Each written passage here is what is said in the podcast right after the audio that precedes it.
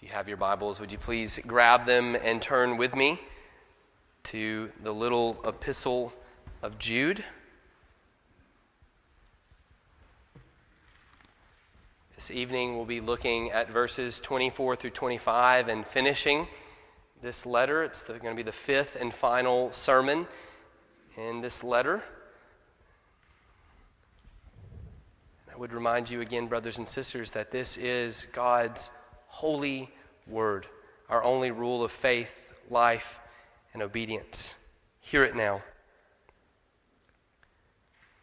Now, to him who is able to keep you from stumbling and to present you blameless before the presence of his glory with great joy, to the only God, our Savior, through Jesus Christ our Lord, be glory, majesty, dominion, and authority before all time, and now and forever.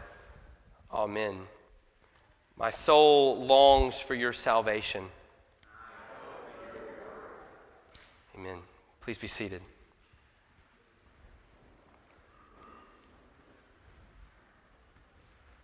Let's pray.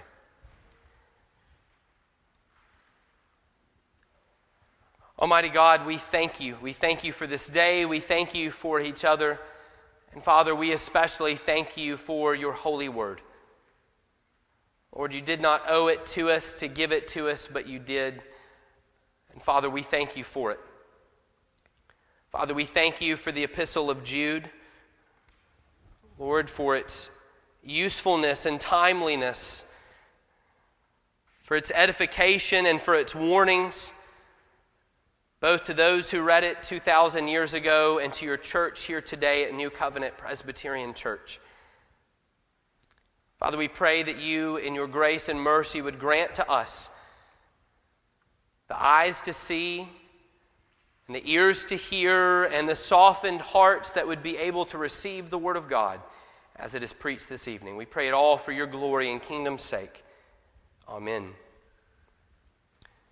These last two verses are going to be our focus for the fifth and final sermon in the letter of Jude. And these two verses present us with a doxology. Doxology, not a benediction, a doxology. A doxology is an adoration, it is a blessing, it is a word of praise given to God from us. And that's exactly what we have here at the end of the epistle of Jude.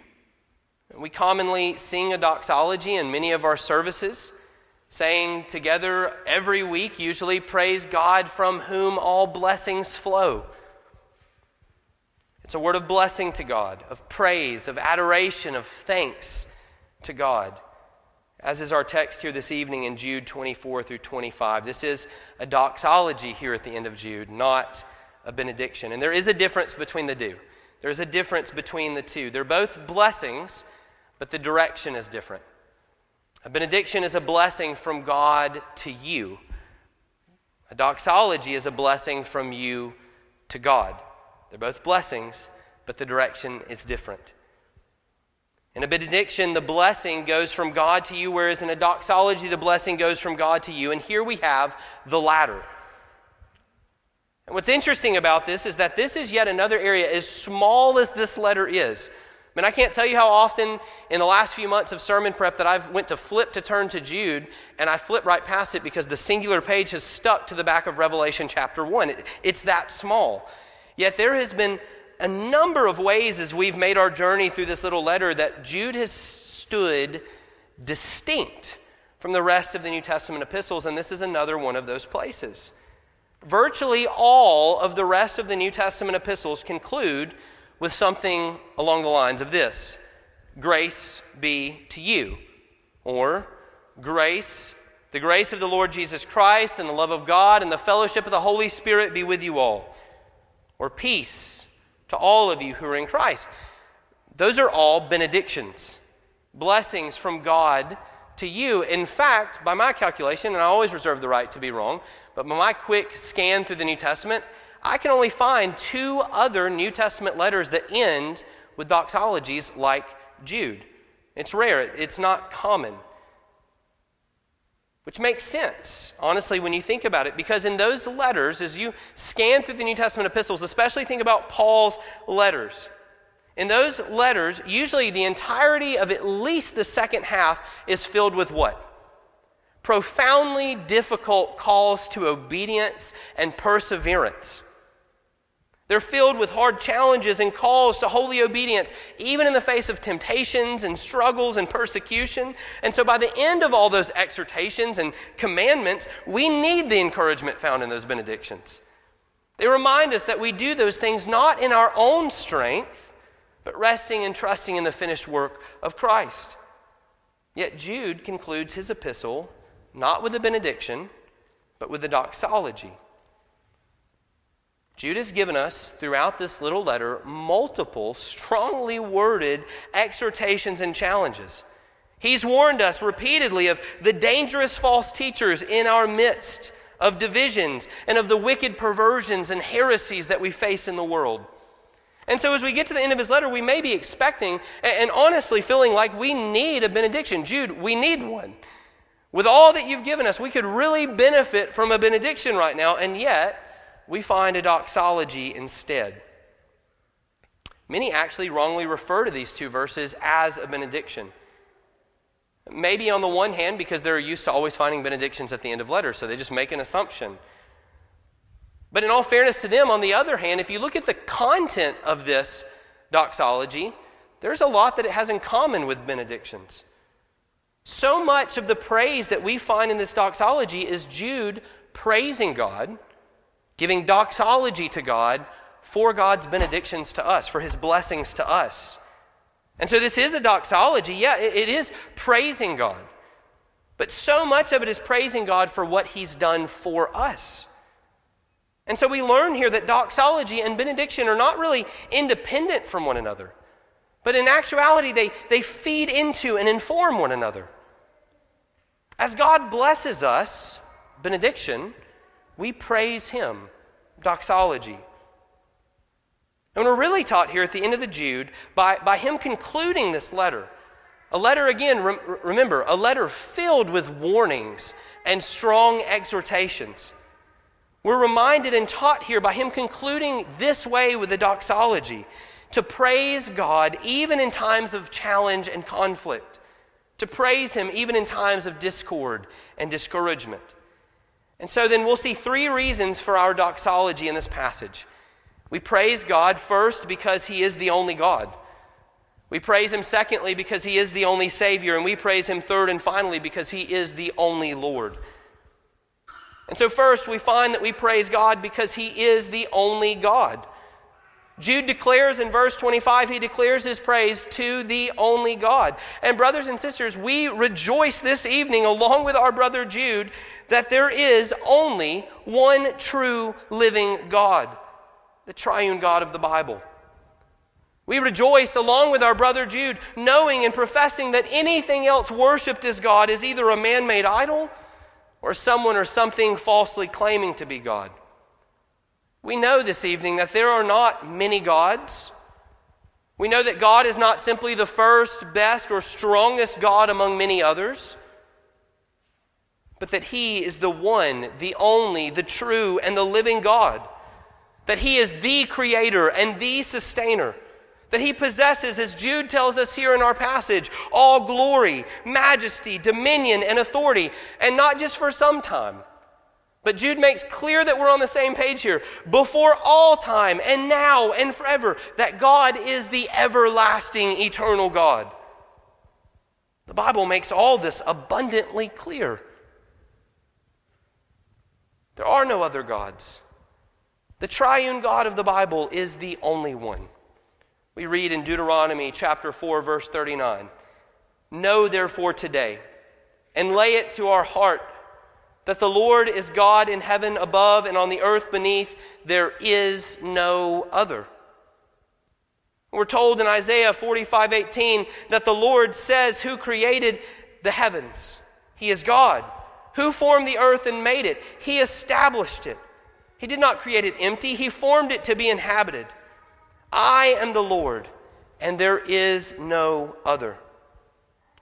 We're told in Isaiah 44, verses 6 through 8, that the Lord says, the King of Israel and his Redeemer, the Lord of hosts, I am the first and I am the last. Besides me, there is no God. Who is like me? Let him proclaim it. Let him declare and set it before me, since I appointed an ancient people. Let them declare what is to come and what will happen. The sarcasm here is ripe. Fear not, nor be afraid. Have I not told you from of old and declared it? And you are my witnesses. Is there a God besides me? No, I know not any. There are no other gods. And that's not just to say that that's how it is now. There were no gods before God. There are no other gods now, and there will never be any other gods. He is the only God from eternity past. He is the only God now, and He will always and only ever be the only God. Isaiah tells us in chapter 43, verses 10 through 11, that you may know and believe me and understand that I am He. Before me, no God was formed, nor shall there be any after me. He is the only God. And Jude tells us that He possesses all, all of the glory all of the majesty, all of the dominion, all of the authority before all time and now and forever. We'll save our breakdown of each of those for the third point. But let it suffice to say for right now that all of who God is, his attributes, who he is, there's never been a time and never will be a time where he's lacked any of them or lacked anything for that matter. Because God is eternal. He is everlasting. He is self sufficient. He is immutable. He is the only God. What does it mean that God is eternal? As Jude alludes to here, that always has been, is, forever will be. What does it mean that God is eternal? God has no beginning or end. There was never a time when God didn't exist, and there will never be a time where he ceases to exist. God came before all things, and He'll be around long after everything else has passed. God is timeless, ageless, always existing, never changing, and forevermore. He is created by no one, but He Himself is the Creator. And even currently, as we sit here in this place, the sustainer of everything you see. He depends upon nothing and will always remain. God was God, is God, and always will be God. He is forever, everlasting, evermore, perpetual, incorruptible, immortal, imperishable, self existent, and immutable. The psalmist tells us in chapter 90, verse 2 that before the mountains were brought forth, or ever you had formed the earth and the world, from everlasting to everlasting, you are God. Daniel tells us in chapter 7, verse 9, that God is the Ancient of Days. Isaiah 57 15, God inhabits eternity. Wrap your mind around that one for a second. He inhabits eternity. Before there was a time or a space, God existed. Where did he exist? There was no space, there was no time. When did he exist? Where did he exist? He just was. He inhabits eternity. Or as we read in Revelation 1 8, the Lord God Himself tells us that He is the Alpha and the Omega, who is and who was and who is to come. And so, brothers and sisters, we praise God because He is the only God. And I would dare say that it was a, would be a safe bet to say that pretty much everyone in this room, everyone in this room, agrees with everything that was just said. That they know, that you know, that He is the only God. But the question for us this evening, brothers and sisters, is do we truly live like that? Do we truly live and worship Him as though He is the only God? Or is it maybe a potential likelihood that we have broken the first and the second commandments by placing other people and other things, whether it be a job or a family member, money, family, sports, popularity, power? Is there may be a chance that we've placed any of those things in our attention and in our thoughts and in our time and in our efforts before God in our hearts. and thereby made them an idol.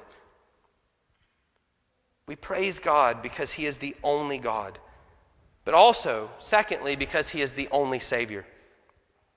Jude declares his praise in verse 25 to the only God, our Savior, through Jesus Christ. And so let's see here in our second point that Jesus Christ is the only Savior. That we have been saved exclusively through Christ, sufficiently through Christ, and permanently through Christ. Exclusively, sufficiently, and permanently through Christ. And so we see first in our second point that we've been saved exclusively in Christ.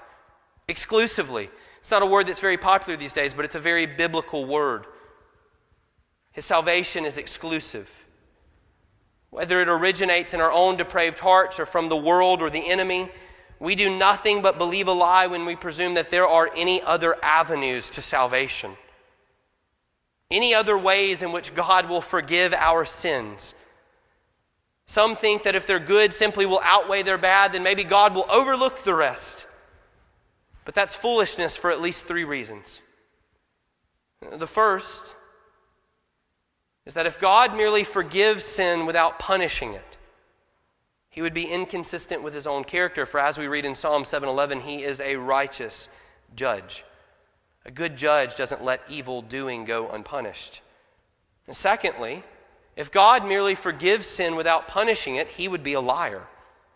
For he has said in his own word that the wages of sin is death.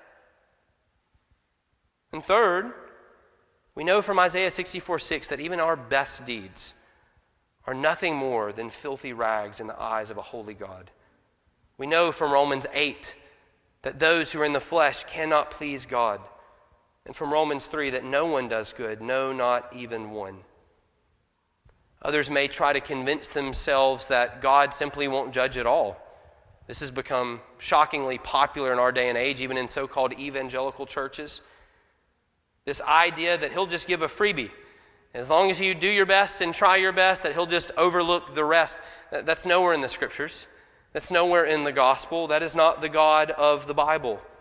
The truth that we clearly see in God's inerrant and sufficient and unchanging word is that God must punish sin, and He will.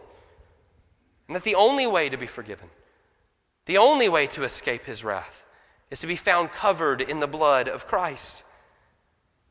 That's why Acts 4:12 tells us that there is salvation in no one else. For there is no other name under heaven given among men by which we must be saved. Jesus himself tells us in John 14:6 that no one will come to the Father except through me. There is no other way. There is no other name.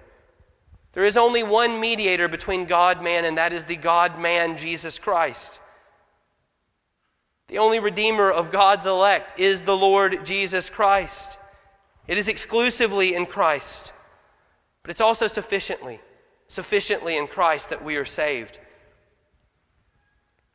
In other words, it doesn't need anything added to it, it doesn't need any help or assistance. If you've ever read the book of Hebrews, you'll, you'll find that repeatedly through it, the author points back to and alludes back to and paints this picture of the Old Testament sacrificial system. A system in which they constantly, day after day, week after week, year after year, had to offer up sacrifice after sacrifice. It took more priests and it took more sacrifices, more priests and more sacrifices because neither the priests nor the sacrifices were sufficient. Both died. Both had to be replaced. Both had to be renewed. But, brothers and sisters, we rejoice in knowing that it is not like that with our Savior. It is not like that with our sacrifice. Christ's sacrifice of his blood on his elect's behalf was sufficient. Only happening once, a one and done deal. The Word of God makes clear that Christ has no need to be re sacrificed in any way, shape, or form. Hebrews chapter 9, verses 24 through 28 tells us that Christ has entered not into holy places made with hands, which are copies of the true things, but he has entered into heaven itself, now to appear in the presence of God on our behalf. Nor was it to offer himself repeatedly, as the high priest entered the holy places every year with blood not his own. For then he would have to suffer repeatedly since the foundation of the world. But as it is, he appeared once for all at the end of the ages to put away sin by the sacrifice of himself. And just as it appointed for man to die once, and after that comes judgment, so Christ, having been offered once to bear the sins of many, will appear a second time, not to deal with sin, but to save those who are eagerly awaiting him. Brothers and sisters, his death, his blood, his resurrection, his sacrifice, his salvation is once and done. It is sufficient. It is God, it is Jesus Christ that we read here in our passage in Jude 24 and 25 who is able. Who is able. The Greek word there, dunamai, which means power, it's the root word from which we get our word dynamite. This explosive power, it is God. It is Jesus Christ who is able, who is strong enough to keep, to keep you. A word which can be translated guard. It, it has with it the connotation of a military protection. Picture somebody walking with bodyguards on either side of them. It's the same word we find in Luke 11 21, where we read that when a strong man, fully armed, guards his own palace, his goods are safe. Brothers and sisters, God guards you like a strong man guards his palace and his goods because you are his goods. He keeps you safe. It's the same word we read in 2 Thessalonians 3 3 that the Lord is faithful. He will establish you and guard you against the evil one. And he will indeed. He will indeed if you are in Christ. He will indeed guard you, keep you, protect you from the evil one, from the world, and praise be to God, even from yourself. Even as our inheritance is kept in heaven, so we are guarded on earth. It is God, it is Jesus Christ who is able. It is Christ who has the power, the strength, the capability to keep you, to guard you, to protect you from stumbling into all the sinful ways of the world. Not yourself and not anyone else. So then, brothers and sisters, your faith, your Christian walk is ultimately then dependent on God's strength, not your own. We have been saved sufficiently in Christ, and we see lastly in our second point that we've been saved permanently in Christ. We read here again in our passage in verse 24 that he will keep us from stumbling to present you blameless before the presence of his glory with great joy. What a thought. He will present you blameless before the presence of his glory with great joy. Present here can be translated to make you stand. It's the opposite of the stumbling we've already been told about. He will make you stand. He will fix you in place. He will establish you. He will make you firm before Him. And He will do so so that you are blameless. That is without blemish, like those spotless sacrifices of the Old Testament. He is able to present you blameless, without blemish or spot, not because you in and of yourself are blameless, but because your mediator who died in your place is. According to Ephesians 1 4, this is what God chose us for. We love as Presbyterians to talk about the fact that God predestined us and chose us. It's what we're going to be talking about all week at summer camp, by the way. We love talking about it. It's our favorite topic. Something that I don't hear us talk about enough, I think, is, is what are we predestined for? Okay, we've been chosen for what? Well, we're told in Ephesians 1 4 that we should be holy and blameless before Him. That is what you've been chosen and predestined for. According to Colossians 1:22, this is what Christ died for. This is what Christ died for. It was in order to present you holy and blameless and above reproach before him. Remember and be encouraged, brothers and sisters, what we read in John chapter 10 that no one, no one can take his sheep from him. No one can snatch them from his hand. Remember, brothers and sisters, that he who began a good work in you it is He who will bring it to completion. It is God. It is Christ who is able who has the power, the strength, and the capability to guard you and to keep you and to protect you from stumbling into the sinful ways of this world. And He will do so all the way up until the very end in order that He may present you and make you stand firm before the presence of His glory, blameless, without blemish, and without spot. And when He does so, we find here in our passage in Jude that we shall be presented holy and happy unto the Lord. The praise we offer in reflection of this passage pales in comparison to the praise we will issue forth on that day. As Matthew Henry writes, where there is no sin, there will be no sorrow. Where there is the perfection of holiness, there will be the perfection of joy. And so we praise him because he is the only God. We praise him because he is the only Savior. But also, third and finally, we praise him because he is the only Lord. Jude declares his praise to Jesus Christ our Lord, to whom he then rightly ascribes glory, majesty, dominion, and authority before all time, and now and forever. Amen. And we rejoice in knowing that Jesus Christ is our Savior, but he is also our Lord. And I think most really tend to gravitate towards the first one. We tend to really like the first one. Everyone likes a Savior. Who doesn't like a Savior? You know, maybe if that had been all the Lord had claimed to be, maybe if that had been all the disciples had proclaimed him to be, maybe they wouldn't have all been brutally martyred. But that's not the case. That is not all that Christ claimed to be. It is not all the apostles and disciples proclaimed him to be. Yes, Jesus Christ is the Savior, but he is also the Lord. He is the master. He is the supreme sovereign. He is the one in charge. As we tell our kids all the time when they cop an attitude with us who's the big boss? It's not you, it's Christ. He is the Lord. And this is what I really think made the Romans angry. If you read John 19, there where Jesus is delivered over to be crucified, and follow the conversation that happens, this really seems to be the heart of the issue. It's not Jesus as Savior, but Jesus as Lord. It's an issue of authority. It's an issue over who is really the sovereign, the master. Who's really in charge here? Caesar or Christ? It seems it was ultimately what the Jews said in verse 12 to Pilate that finally got Pilate to bring Jesus forth for crucifixion. They said there to Pilate in verse 12 of John 19 If you release this man, you are not Caesar's friend. Everyone who makes himself a king opposes Caesar. And sadly, brothers and sisters, I don't think it's really all that different for too many folks today. Many claim to know Jesus as Savior and to love Him as Savior.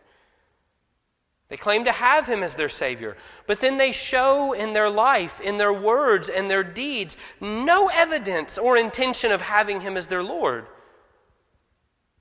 You can't have it this way. This isn't Burger King. You can't have one without the other. If you will have him as Savior, you will have him as Lord.